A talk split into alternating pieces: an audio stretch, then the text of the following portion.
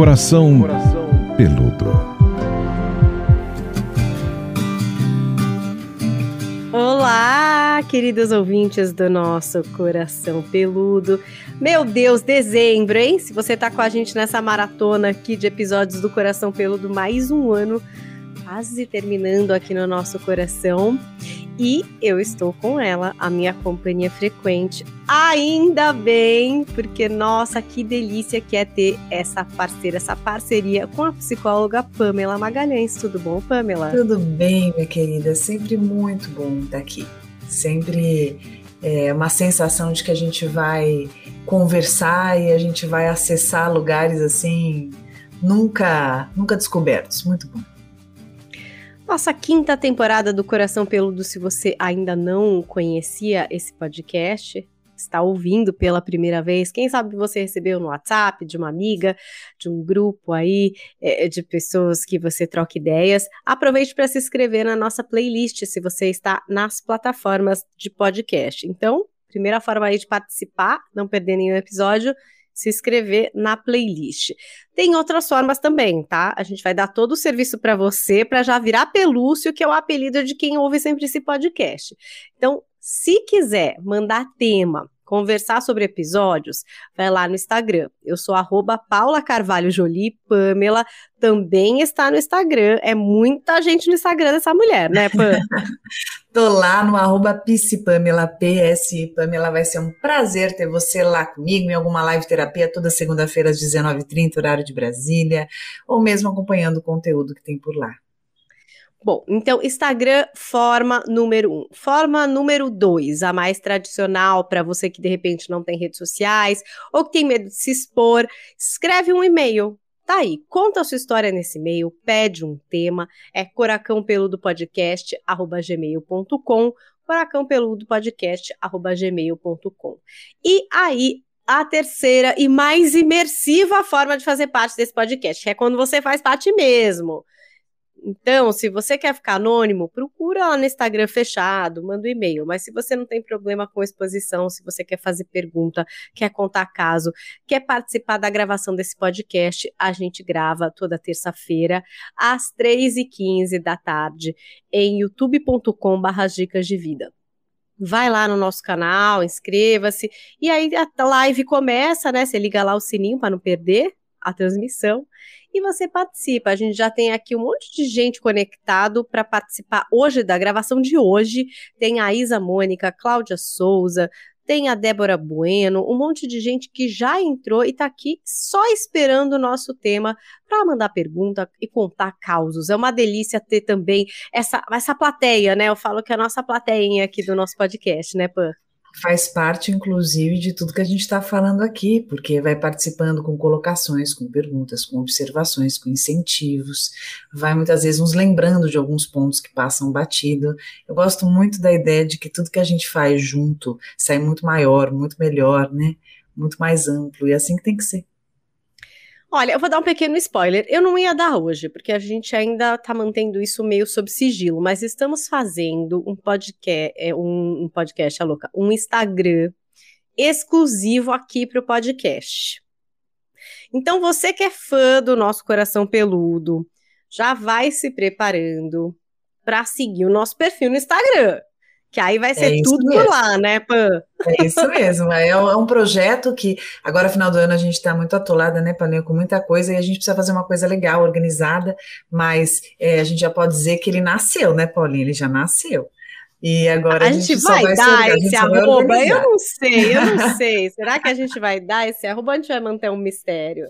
Eu vou ah, pensar. Eu, eu acho, eu, acho, eu acho que a gente pode dar e dizer a verdade.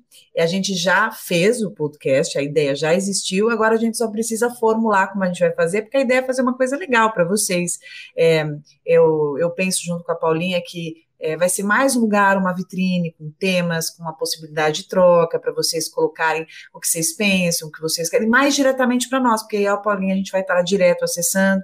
Eu acho que é um jeito da gente estar mais perto. E também vocês estarem recebendo no feed de vocês, né? Qual vai ser o episódio, vocês já vão se preparar previamente. Eu acho que isso vai movimentar também mais pessoas e vai fazer o coraçãozinho ter definitivamente um lugar também ali, né, nos seus seguidores. Acho muito justo. Olha, então você que é ouvinte cativo, que está aqui, quem já está na live já pode seguir agora, mas você que está ouvindo, é fácil, porque a gente conseguiu pegar lá o coracão peludo, o coração peludo. O coração peludo, ó, vou tentar mostrar um pouquinho aqui para vocês, está lá. Não tem nada postado, mas tem o nosso logo aqui do coração peludo. Então você já pode começar a seguir. A gente ainda não postou nada, a gente está preparando. Mas é nosso, é nosso. É, esse é o nosso real oficial. Vocês podem ir lá e seguir o nosso Instagram, que em breve vai ser nosso canal de comunicação, nosso principal canal, a forma mais fácil aí para a gente interagir. Então, agora, depois de todo esse serviço, até desse filhinho novo aqui nascendo, meu e da, pelo nosso Instagram do O Coração Peludo, vamos ao tema de hoje. Porque é um vamos, tema vamos. muito interessante e que vale para todo mundo. É, porque quem nunca recomeçou nessa vida, né? Então, o recomeço pós-término é o tema de hoje aqui do nosso podcast, né? Pois você falou tanto sobre isso essa semana, né? Essa semana foi tema-chave com o evento Recomeço no meu Instagram. Você sabe que quando eu pensei sobre que evento que eu poderia oferecer, né, para as pessoas, qual tema que eu poderia trazer, é, acho que em toda, toda a vibe que a gente está vivendo, né, nesses quase dois anos é, confinados e, e, repensando a vida, e repaginando muita coisa, vivendo perdas e, e lidando com privações, nós estamos recomeçando, né? E além desse recomeço geral, quantos recomeços que a gente tem que fazer na vida, né? Quantos, quantos fechamentos de ciclos que nós fazemos, né? Eu, eu, eu, lembro não só no término de relacionamento afetivo, amoroso, mas eu me lembro tanto, assim, quando vai chegando o final do ano, eu lembro quando a gente ia mudando de turma, né? Que acabava uma turma na escola, e os amiguinhos, assim, eu não sei como era na sua escola, mas no meu, na minha escola, a gente escrevia num papel sigiloso quem eram cinco amigos que a gente queria continuar nas outras turmas, porque ia misturando turma, né? E tinha uma expectativa absurda, uma sensação de perda, né? Puxa, eu gosto de todo mundo, gosto de tanta gente. E a professora que mudava, antes de ser aquela, uma professora para cada matéria, mas quando era uma só. Então, eu falo que os ciclos se fecham e a gente vai aprendendo a fechar ciclos o tempo todo na nossa vida, em todos os setores. E quando a gente termina um relacionamento amoroso, como é difícil a gente lidar com esse término, como dói, como é complicado, como a gente tem que negociar demais com o nosso íntimo. Por isso eu achei esse tema tão pertinente ser trazido aqui. Não, recomeçar é sempre necessário, né? Acho que é como você falou, em, em várias etapas da vida, né? Você estava dizendo do ponto de vista do estudante que fecha um ciclo no ano, mas até fui na formatura do meu filho, na escola dele tem um rito de passagem de uma unidade para outra. Uma unidade é mais um quintal mesmo, sabe? É chão de terra batida, tem galinha, tem coelho, tem tudo que é coisa, onde eles vivem mais o infantil. E aí, quando eles vão fazer essa passagem para o mais formal, tem uma grande festa eu até se, se eu lembrar, vou chorar aqui, já vou começar chorando para variar esse podcast. Mas é que foi muito emocionante, foi esse final de semana, e é uma festa que todo mundo chora muito realmente. Porque até tem. A primeira hora que você chora, para mim, é a hora que os professores cantam, tipo, como que é para eles também esses recomeços. Né? As carinhas, será que eles vão ou não gostar de mim esse ano, como gostaram ano passado, né? O que, que eu vou representar na vida dessas crianças? Então é muito emocionante. É, e assim, na escola, a gente é meio obrigada a fechar esses ciclos, né? Você vê, é tudo feito para isso, que nem essa festa é um rito de fechamento desse infantil que é tão importante, tão lúdico e tal. Mas às vezes na vida, a gente não tem esses eventos marcantes, não vem um boletim e você fala, uau, passei de ano ou fiquei de recuperação, né? E aí eu fico me perguntando se a gente tem uma tendência natural ou não, a Pamela vai poder explicar melhor, é, de resistir a fechar ciclos na nossa vida. Acontece isso, Pamela? Você sabe que é, eu acho que o ser humano ele tem dificuldade com fins. Eu acho que o ser humano, a gente já falou bastante disso em outros podcasts anteriores, sobre lidarmos com fechamentos, com finais, né? principalmente, daquilo, principalmente daquilo que a gente gosta. Né? Até quando a gente está comendo uma coisa gostosa, vai chegando no final, você não quer que acabe, né? Às vezes, quando você está comendo uma, coisa muito gostosa, você vai comer até devagarinho no final, porque ah, eu quero que dure, né? Quero que quero curtir assim até a última gota. Isso para tudo na vida. Né? Por isso que os momentos mais gostosos que a gente passa, eles parecem que voam, né? Sabe aquela situação que você está num encontro com alguém que você queria muito? Ou uma pessoa que você está apaixonada, ou mesmo um amigo, uma amiga que você não vê há muito tempo? As horas passam que quando você vê, parece que você está lá 15 minutos, você está lá 3 horas. Então, tudo que é muito gostoso, tudo que é muito bom, tudo que é muito significativo, quando acaba, nos mobiliza muito. É uma sensação de não, não, não quero que termine, não quero que chegue, não, chegue ao fim. Então há uma resistência, né?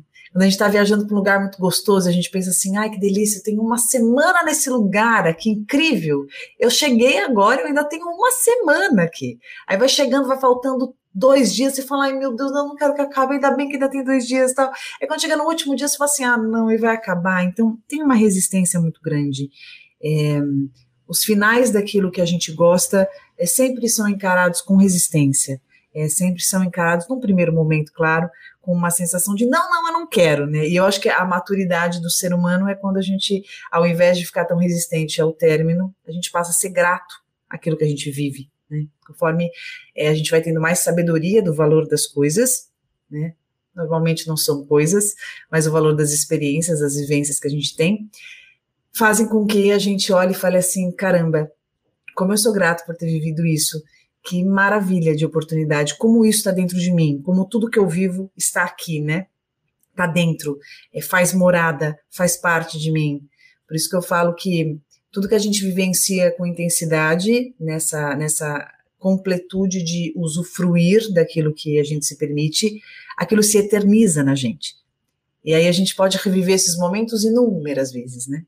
Então, essa viagem que a gente não queria que acabasse, a gente está, de repente, depois de meses, anos, e lembrando dos detalhes e revive, revivendo aquilo dentro de nós. Assim como os encontros maravilhosos que nós tivemos e que passaram como um sopro. Né?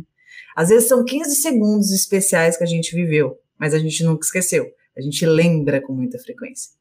Então, o ser humano normalmente tem a resistência, assim, do término, e o meu trabalho como profissional, como especialista, é justamente ensinar como ressignificar tudo isso. E uma coisa que a gente até também já falou bastante em outros podcasts, mas acho que como a gente está falando de término, é importante de retomar, é, são as fases, né?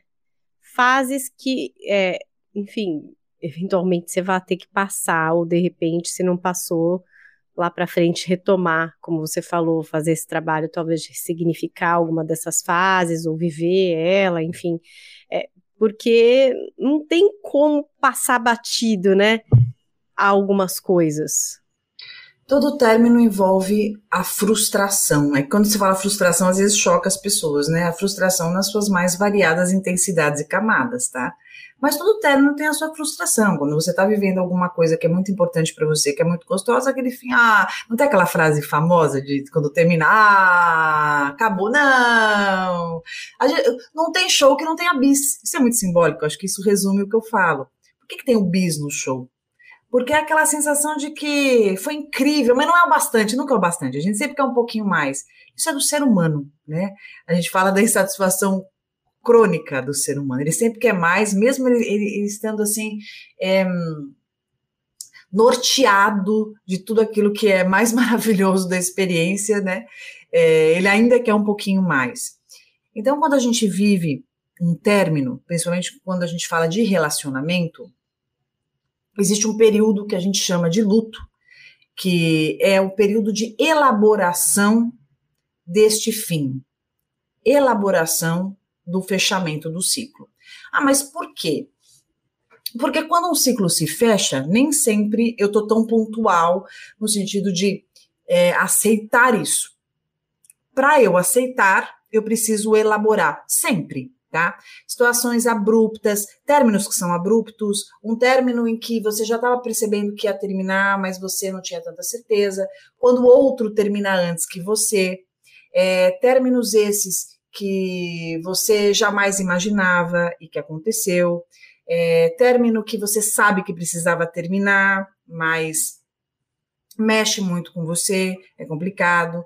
É, então, independente do que seja, a elaboração ela se faz necessária.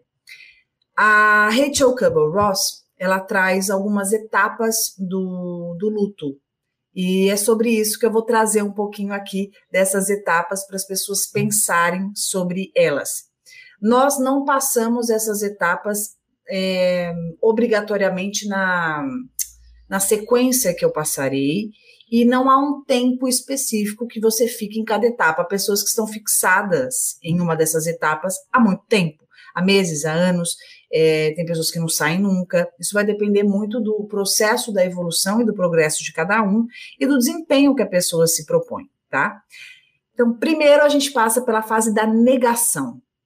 Né? Então, como que eu passo essa fase da negação? Às vezes eu não entro em contato, eu não olho, eu digo que tá tudo ótimo, ou então eu falo, não, não terminou, ou então eu falo que não, ah, não, não é assim, é, não, tenho certeza que é uma coisa de momento, ou então, imagina, tô tranquilo, terminou, sem problema nenhum, eu não entro em contato, tá? Então eu nego o impacto, eu nego os meus sentimentos, cada um à sua maneira.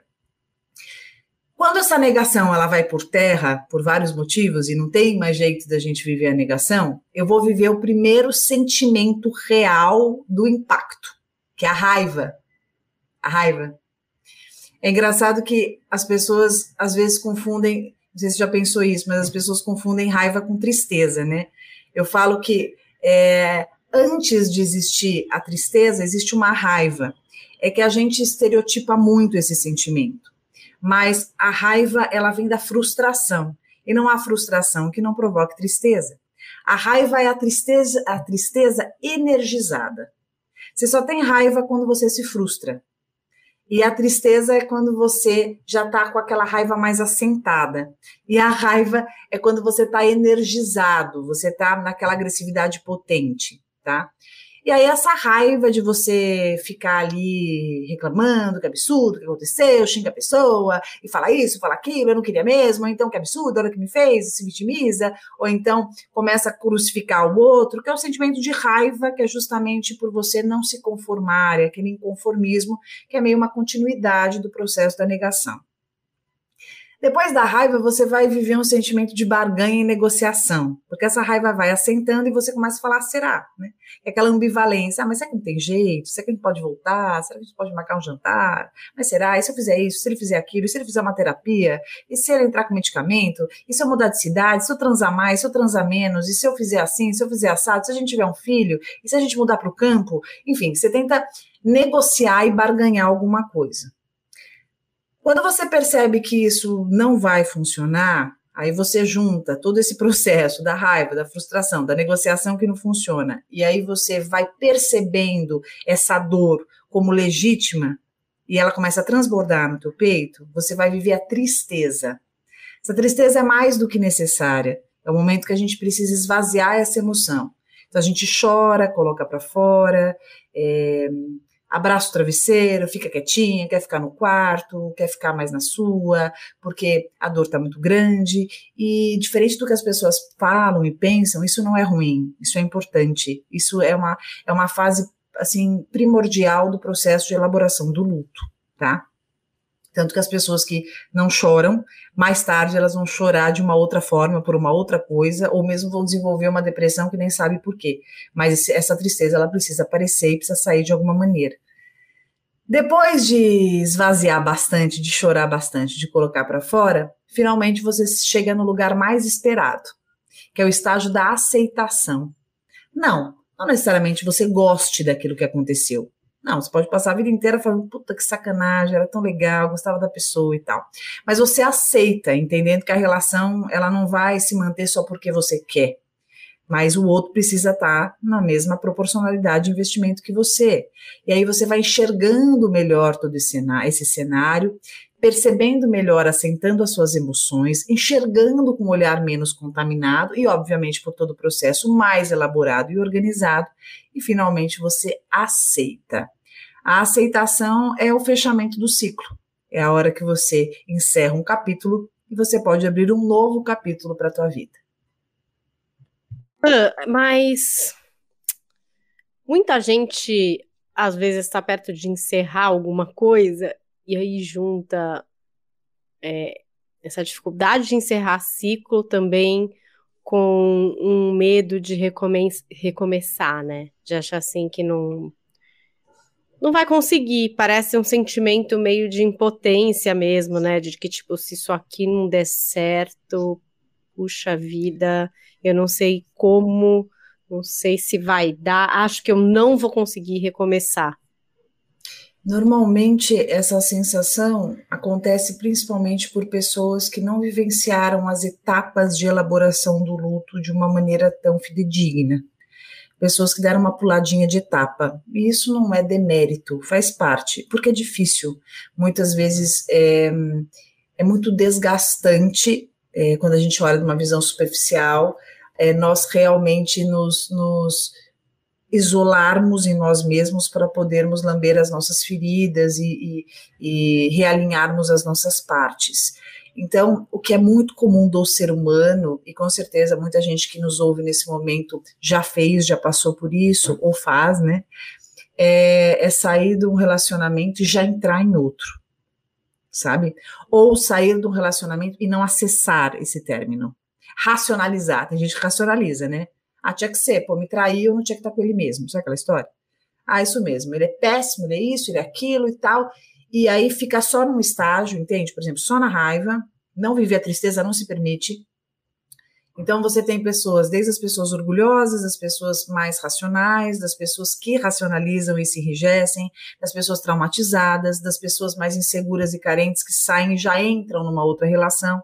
Esses perfis é, eles costumam sim apresentar um pouquinho mais para frente, a médio prazo, eu diria, nem longo, tá? Acho que a médio prazo, um pouco desse, desse embargar, sabe?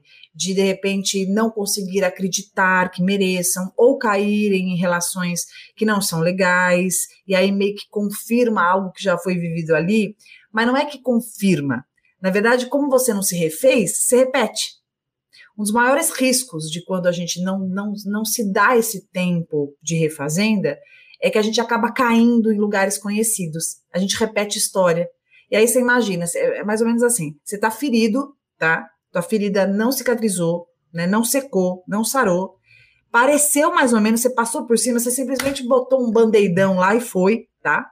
Sabe quando você machuca o pé e você põe um band-aid porque você ama aquele sapato? Você fala, não, esse é o único sapato que combina com o vestido da festa.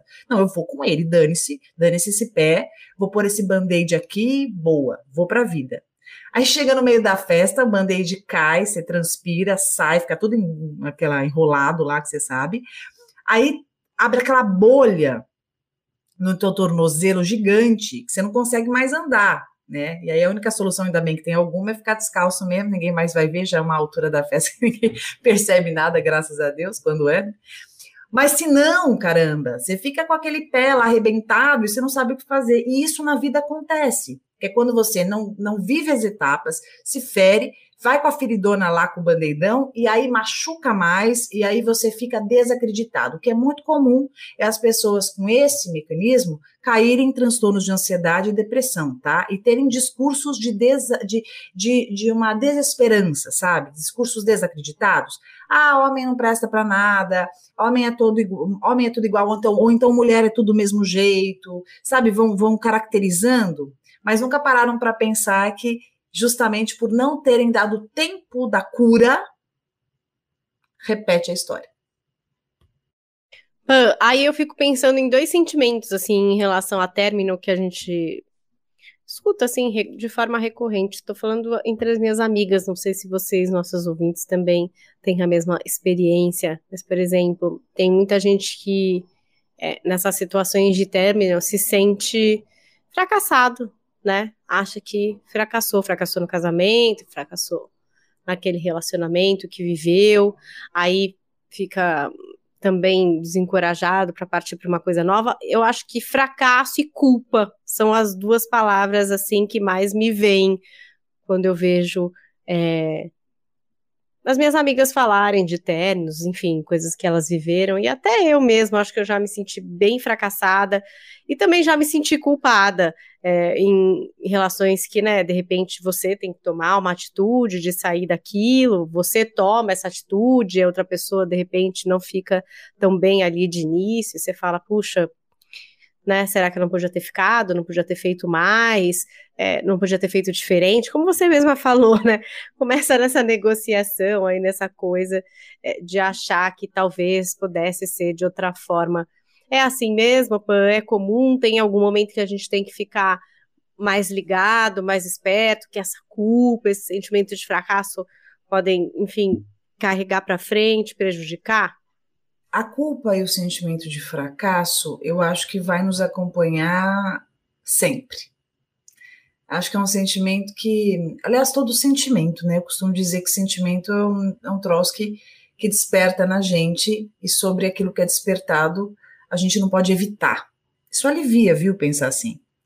É, sentimentos não se evitam, sentimento a gente elabora, né?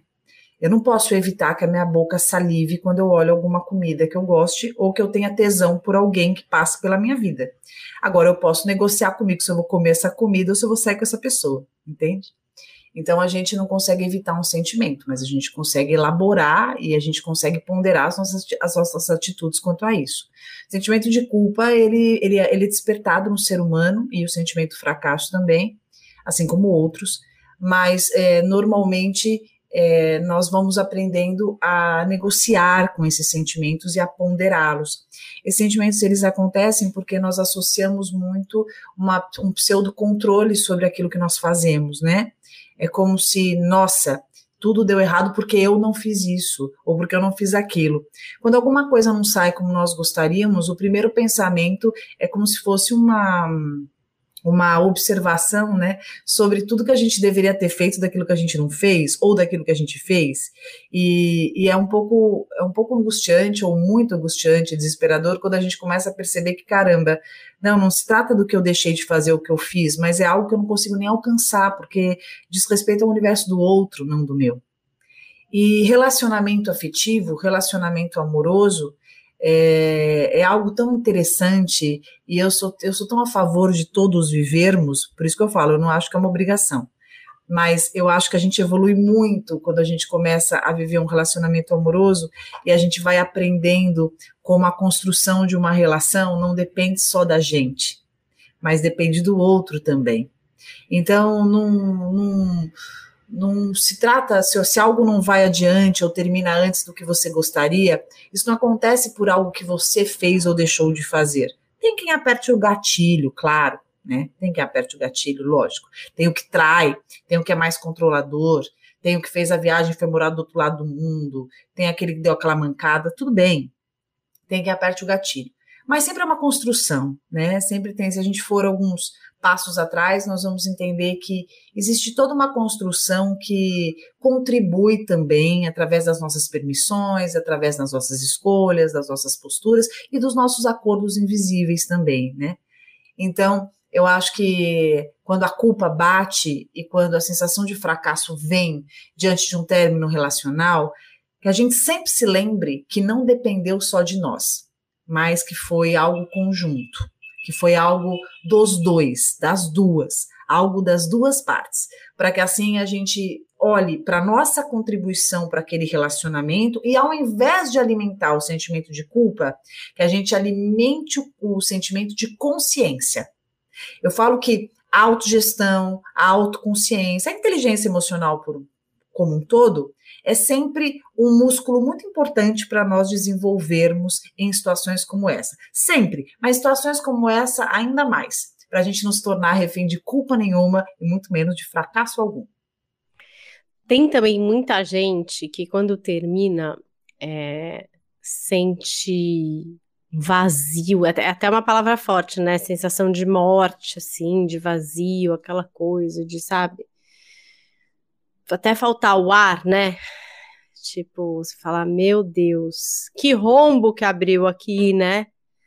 Isso também é comum, Pan. A pessoa pode ficar, no sentido de que se ela tá vivendo isso agora, eu diria para ela, vai passar. já passou para mim, por exemplo, acho que já passou para tanta gente, mas é isso, e é comum, e é assim mesmo, ou também a gente vai aprendendo com a vida e às vezes os buracos vão ficando menos profundos, ou não, isso não tem nada a ver. Estava pensando que quando alguém entra na nossa vida, Essa pessoa só entra quando há espaço.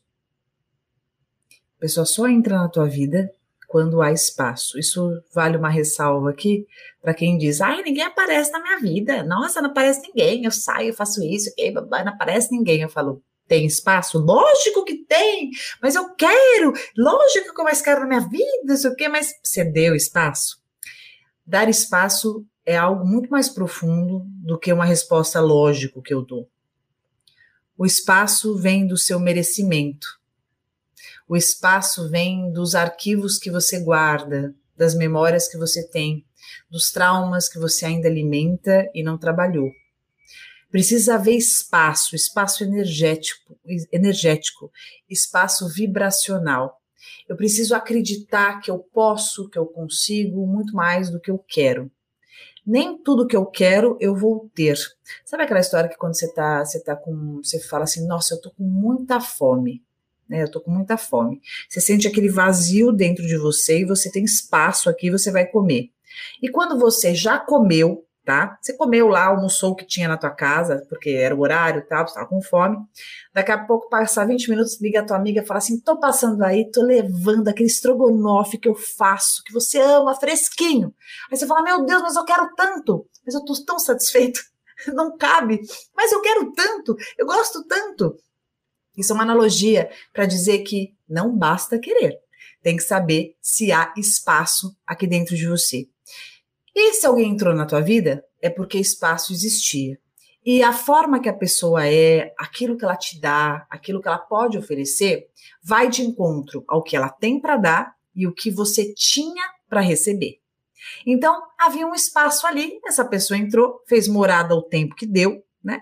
E de repente a relação terminou. Quando a pessoa sai da sua vida, pensa espacialmente aqui, tá? Vamos lá, fisicamente pensando aqui. A pessoa sai, fica um vazio, não é? Eu tô aqui, eu e a Paulinha conversando. Se eu sair aqui, vai ficar um vazio. E esse vazio ele vai ser ocupado ou por ela, ou vai ficar lá um vaziozão, a Pamela estava aqui, tal, não está mais, tal, ou vai chamar uma outra pessoa para participar aqui. Assim é a vida. Só que na hora que vem o vazio, o ser humano tem uma dificuldade imensa de olhar para aquele vazio.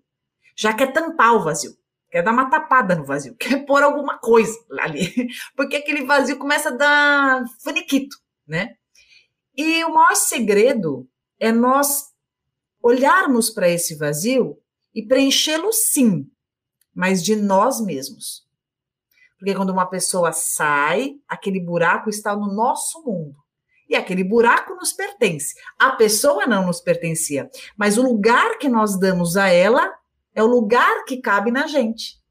E nessa hora a gente vai preenchendo. Então imagina um buraco que está aí na tua vida e você vai começar a preencher. Começar a preencher mais de você. Vai no buraco, faz carinho no buraco, coloca alguma coisinha ali do buraco sua, né? De repente você pode pensar nesse, tocar nesse buraco, ver o que esse buraco te passa, o que, ele te lembra, o que você pode plantar nesse buraco que sejam mudas suas, mudinhas de você? Onde você pode tirar mudinhas suas e colocar ali? Mais do que sobre você que se perdeu nessa história.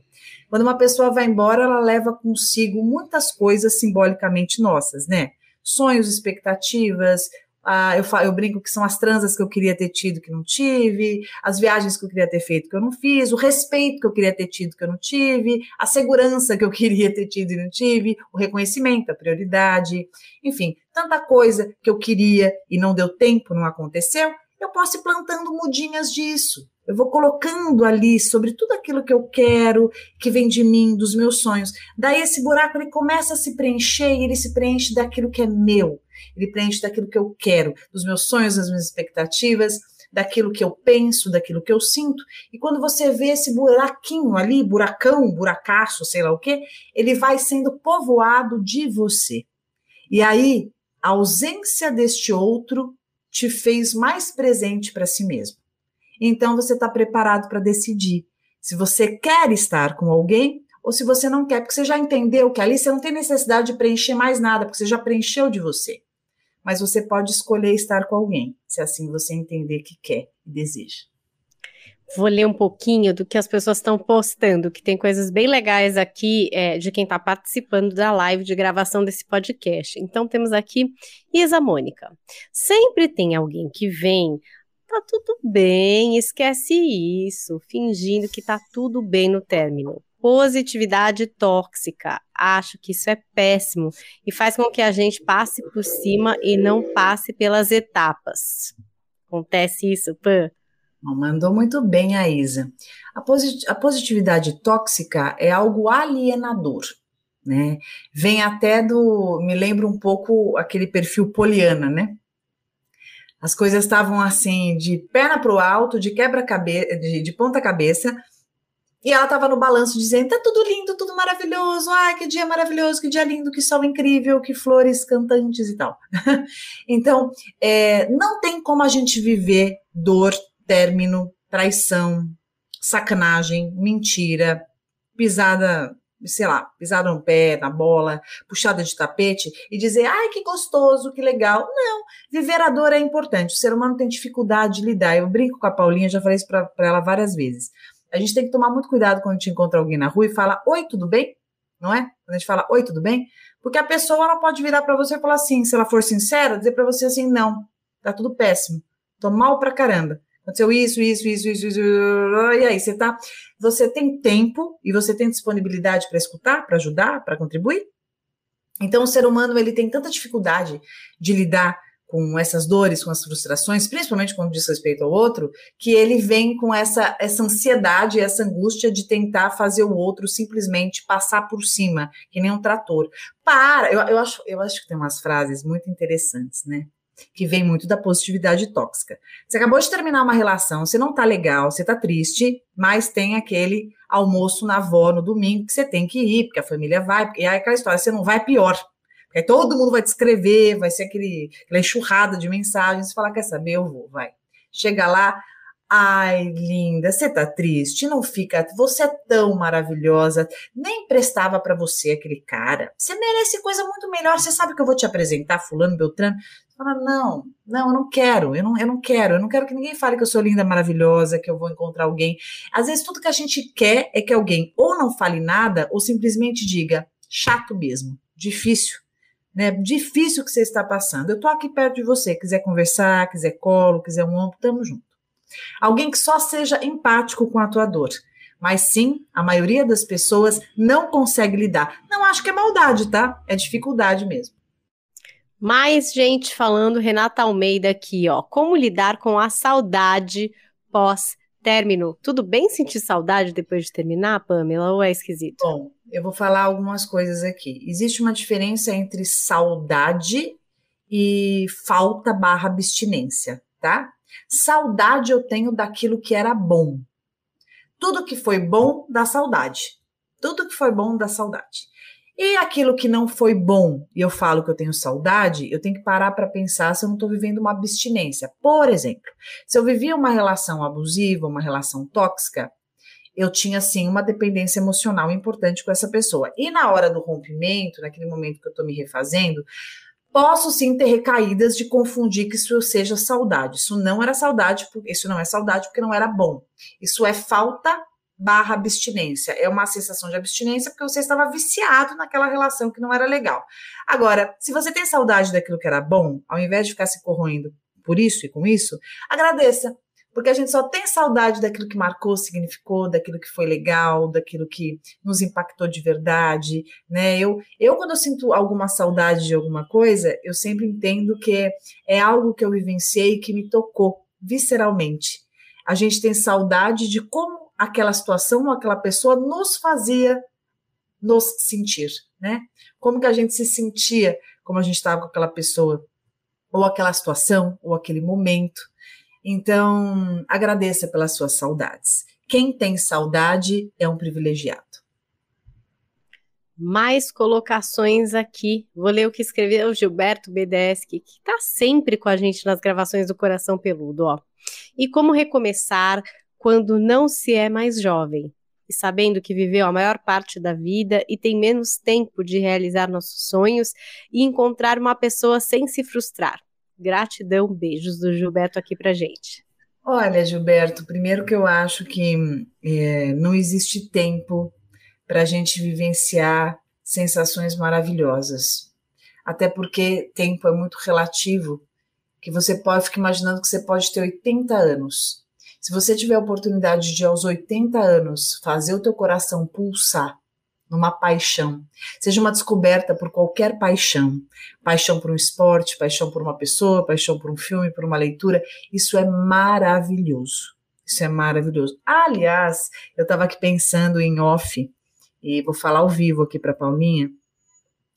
Eu tô, eu tô assistindo uma série que chama Navileira, que é uma série coreana maravilhosa.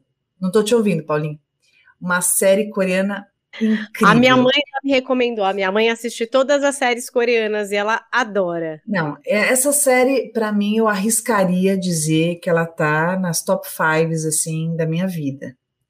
E ela aborda vários temas. Me, me coloco à disposição de fazer um podcast comentando essa série, justamente pelos temas que ela traz, é, porque são muito abrangentes, muito importantes. E um dos temas que essa série Navileira tá na Netflix, tá? Tá na Netflix, quem quiser saber. É, um dos temas que ela traz é esse: é da gente poder viver uma paixão independente da idade, sobre algo que não seja uma pessoa, mas seja uma, um, de, um determinado esporte, né? Algo lá. Eu não vou ficar dando spoiler aqui, se assiste a série. E, e quando a gente tem esse olhar de caramba, eu não tenho mais aquela idade, eu não sou jovem e tal, ele é um olhar que nos desencoraja a viver uma emoção, porque a gente fica achando que tempo é sinônimo de felicidade. Tem muita gente jovem que é frustrada. E tem muita gente mais velha que está no lugar que quer, fazendo aquilo que quer, tendo descoberto o que vibra o coração. Daí o tempo não é mais a prioridade do pensamento. O foco é ser feliz, o foco é ter prazer. E isso já faz o quê? Isso alimenta a alma. Então, quando a gente fala de felicidade, o tempo fica muito pequeno. Porque a felicidade é a nossa busca desde o minuto que a gente veio ao mundo. E quando a gente vive essa felicidade, não importa o tempo, mas importa o que a gente esteja sentindo. Então nunca é tarde para nada nesta vida.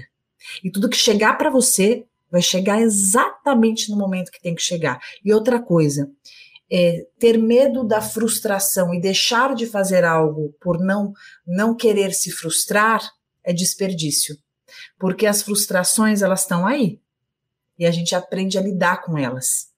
Elas podem existir, vão existir muitas vezes em tudo que é setor da nossa vida. A gente não tem que é, deixar de viver para evitar a frustração, mas viver aquilo que a gente deseja e quer aprendendo a negociar e elaborar as frustrações que aconteçam. Mais uma aqui que eu acho, talvez até seja um tema à parte, mas nessa história de recomeçar, enfim, de desejar, né? Ou partir para outra ou ficar onde a gente está, a Cláudia Souza diz assim: por que queremos o que não podemos e não damos valor ao que é de fácil acesso? É assim mesmo essa matemática, Pamela? Porque o, o, ser humano, ele. O calcanhar de Aquiles do ser humano e ao mesmo tempo que impulsiona o ser humano para a vida é a incompletude. Quando nós, quando nós deixamos de, de desejar, é quando nós realizamos o nosso desejo. Eu falo que os desejos, eles só cessam quando eles são realizados. Então, a realização é a busca do desejo, mas ao mesmo tempo o luto do desejo. Porque quando eu realizo, o desejo deixa de existir. Olha que doido, né? Eu desejo, a gente pode pensar isso desde quando a gente é pequenininho. Mamãe, eu quero, eu quero isso, mamãe, eu quero isso, mas a mamãe vai lá e dá. Ele quer, ele quer, ele quer, ele quer, a mãe vai lá e dá. Na hora que a mãe deu, ele brinca, brinca, brinca, o desejo acabou e tem um pequeno luto, um vazio. Caramba, eu já, eu já, eu já alcancei o meu desejo. E agora, né? Porque nós vivemos em completude, nós estamos sempre em busca, já, já, sempre em busca de desejar mais. Já dizia Lacan com a teoria dele do desejo pelo desejo. Nós desejamos o desejo. A realização é uma utopia. Porque quando nós realizamos, quando nós realizamos, nós estamos no, no luto do desejo. Nós não estamos mais na excitação, né? Por isso que a gente costuma se apaixonar, eu sei que não é o tema, tá? Mas por isso que a gente, se, a gente costuma se apaixonar tanto por pessoas difíceis. E não são as pessoas impossíveis que a gente se apaixona, a gente, a gente se apaixona por aquele que dá um pouquinho, sabe? Dá um pouquinho e some. É, para, é difícil, né? Tem hora que quer, hora que não quer, hora que quer, não quer, porque isso alimenta o desejo, né? Eu quero, realizo, mas depois não realizo tanto. Aí eu acho que eu tenho, mas não tenho com certeza. E isso vai enlouquecendo o ser humano, né? Por isso que a estabilidade é o maior desafio.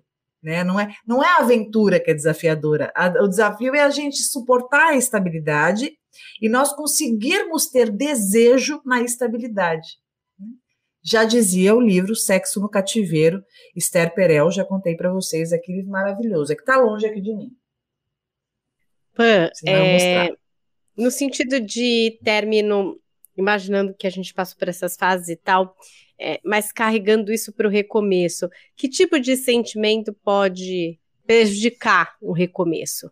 Ah, acho que até para quem está vivendo o recomeço agora, está recomeçando, de repente já pode ligar um radar e observar se está nessas áreas de atenção aí de sentimentos que podem acabar prejudicando esse começo que... fresco. Aí.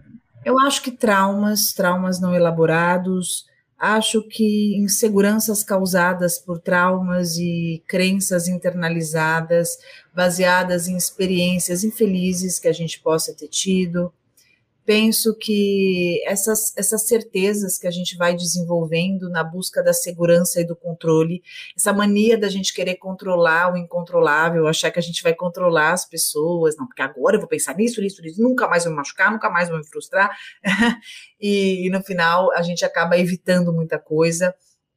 Quantas vezes nos sabotamos e não nos permitimos pelos nossos medos, né? Então eu acho, eu acho que insegurança, trauma, medo, Acho que excesso de orgulho, também pela nossa própria insegurança, é, crenças internalizadas limitantes que podem nos prejudicar muito. E não só falando dos tipos de sentimentos que prejudicam o recomeço, mas aqueles que podem ajudar, eu diria que é a humildade. Aliás, a humildade ajuda em tudo, né? A gente ter humildade de reconhecer as nossas parcelas, reconhecer que a gente não sabe nada, que a gente está aprendendo sempre, que a gente vai sempre experienciando e quanto mais experiente a gente está, mais desafios nos aparecem, porque a vida, a vida é bem espertinha, né, naquilo que ela nos apresenta. Ela não alivia, não. Quanto mais você se aprimora, mais desafiadora ela se torna. Né? Você acha que ela vai ficar mais fácil? Não fica, não. Ela vai ficando mais desafiadora. E por isso que a gente tem que ser uma pessoa cada vez mais apta a lidar é, com as nossas próprias emoções. Eu falo que nós estamos vivendo desde sempre um desafio com nós mesmos. Então, nós precisamos aprender a lidar conosco. Nós precisamos viver mais amigavelmente com a gente. Senão a gente fica o nosso próprio inimigo, né? São as nossas sombras que nos assombram. É, é quando nós somos o nosso próprio inimigo que nós estamos nos piores lugares. É a nossa inveja que vai nos matando são as nossas pequenices que vai nos afundando. E quanto mais a gente se alinha consigo, mais a gente, a gente se reintegra, mais a gente exercita a humildade, mais a gente entende que estamos aqui como aprendizes e tudo que acontece e passa foi necessário para a gente desenvolver algo em nós, eu penso que nós nos tornamos mais aptos para novos recomeços, porque a gente fica menos orgulhoso e a gente se cobra menos a gente percebe que, caramba, eu tô aprendendo, não vou acertar todas. Tá tudo bem. Eu vou ganhar algumas e vou perder outras. Mas eu tô aqui evoluindo, eu tô aqui aprendendo. E nada é pro meu mal. Eu não sou tão importante assim que alguém quer me ferrar. Sabe? Alguém superior quer me ferrar. Não, não, não sou tão importante assim. Eu sou um ser humano que tô aqui em desenvolvimento. E tudo que aparece é para eu me fortalecer. A gente exercitando essa humildade, essa sabedoria, a gente vai começando e a gente vai recomeçando e a gente vai aprendendo, a gente vai crescendo e a gente vai colecionando experiências inesquecíveis e fundamentais para nós. Chegou um momento que você, que já é pelúcio das antigas, que ouve sempre esse podcast, talvez esteja esperando, que é o momento da fala terapêutica da Pamela Magalhães. A gente está falando sobre recomeço pós-término, e agora a Pamela vai dar pra gente aí nesse seu textão final no mantra de Pamela Magalhães as dicas para a gente recomeçar da melhor forma possível. É com você, Pamela. Uhum. Olha, é... entenda o seu recomeço como uma oportunidade. Não tenha medo do que a vida te apresenta. Disse algo esses dias e vou repetir para você. Imagina que a vida é um rio que flui. Quanto mais você agarra as pedras em torno do rio, ou aquelas que aparecem ao caminho, ou mesmo você tenta nadar contra a maré, menos você permite a fluidez desse rio, a fluidez da sua vida. Nada que aparece na tua história é para o teu mal. Nada. Tudo que aconteceu, sejam as boas experiências, as más, as difíceis, sejam os momentos maravilhosos, inesquecíveis, inenarráveis, sejam os mais tristes, dificultosos, doloridos, aqueles que te feriram profundamente. Nada disso é para o teu mal. Tudo é para você se fortalecer. Pegue os momentos bons e transforme-os em referência daquilo que você gosta. Alimente o seu íntimo. Perceba a oportunidade que você teve, que você viveu e sinta-se grato e privilegiado por isso. Quanto às aventuras difíceis, aquilo que doeu, machucou, tenha também o exercício da sabedoria, seja inteligente e absorva como aprendizado, lição. Até as pessoas mais doentes, difíceis, negativas, imaturas, de personalidade duvidosa que passam pela nossa vida, nos ensinam. Nos ensinam o que a gente nunca mais quer. Nos ensinam armadilhas que a gente não cai mais. Nos mostram ciladas das quais nós já aprendemos a lição. Portanto, quando avistar um recomeço, não titubeie, não resista, agarre, abrace. Pare de resistir, fechar o capítulo. Deixa essa história fazer parte da tua vida, não se cobre esquecê-la e nem queira deletá-la, não. Por mais complicada e traumática que ela tenha sido. Ela fez parte de algum momento seu. Ela coube por alguma razão ali na tua história. E sobre ela você pode fazer sempre melhor, diferente, novas escolhas. Se você está vivo, se você respira, e se o recomeço está aí, prestes a ser apropriado por você, Olhe a perspectiva desse horizonte e busque dentro de si tudo o que você mais queira. E pare de buscar culpado, vitimização, ressentimento ou qualquer alimentar de inconformismo. Olhe adiante e veja o que você pode fazer por si para alcançar isso que você sonha. Não alimente crenças negativas, Cuidado com os traumas, elabore. Se você precisar de ajuda, procure. Nada disso é fraqueza, mas algo inteligente e sábio que você pode fazer por si para viver esse teu recomeço com a liberdade e o merecimento que você merece. Anotou? Vai ouvir novamente? É, tô devendo para vocês a playlist dos mantras de Pamela. Vou botar esse nome, Mantras de Pamela. Mantras de Pamela pra gente ouvir, ouvir, ouvir daqueles que a gente precisa ouvir, sabe? Ouvir mais de uma vez, repetidamente, botar para dormir para ver se internaliza. Mas espero que tenha te ajudado. Ou que você saiba de alguém que precisa ouvir esse podcast. Aí tá na hora de você compartilhar esse conteúdo e, quem sabe, acabar ajudando muito uma pessoa que está tentando recomeçar, que não está enxergando ali uma luzinha no fim do túnel e que talvez aqui, através da fala terapêutica da Pamela, tenha um start, né, um clique para começar a se cuidar, a se olhar e a entender o que vem acontecendo aí na vida dessa pessoa. Queria agradecer muito toda a participação de vocês hoje. Mais de 50 pessoas acompanhando a gente aqui ao vivo na gravação do podcast. Muito mais gente no acumulado da semana. O podcast Tá no YouTube para quem quer ver em imagens. Aqui a nossa live fica armazenada para vocês, youtube.com/barra dicas de vida, mas também nas plataformas de podcast, todas as quintas-feiras, um episódio novo. Olha, essa temporada vai ter fim, mas vocês não precisam chorar, porque teremos sim a nossa sexta temporada, né, Pamela? Já está confirmada para o ano que vem, não é verdade? Ixi, Maria, vai vir linda. Vocês nem sabem como vai vir essa logo maravilhosa. Teremos uma sexta temporada de inéditos, mas calma, a gente vai até quase ali é, o Natal, né, Pamela? Acredito que a gente vai gravar o nosso último ali no dia 20, alguma coisa assim. Então, dezembro Sim, a gente mesmo. ainda grava e depois a gente volta em 2022 com um logotipo novo. E se você não quer perder as nossas novidades, insights, é, vai já lá no Instagram e vai seguindo o Coração Peludo. O Coração Peludo é o nosso perfil oficial no Instagram e será aí o nosso canal de comunicação com vocês, né, Pamela? É isso mesmo. Eu quero agradecer, deixar um beijo para todo mundo e dizer que o coração peludo sempre deixa o meu coração mais quentinho e mais feliz. Hum, o meu também. Espero que o de vocês também. E nos encontramos na semana que vem para mais um episódio do nosso Coração Peludo. Um beijo, Pamela. Até lá. Beijo para todo mundo. Beijo, minha amiga. Coração, Coração. Peludo.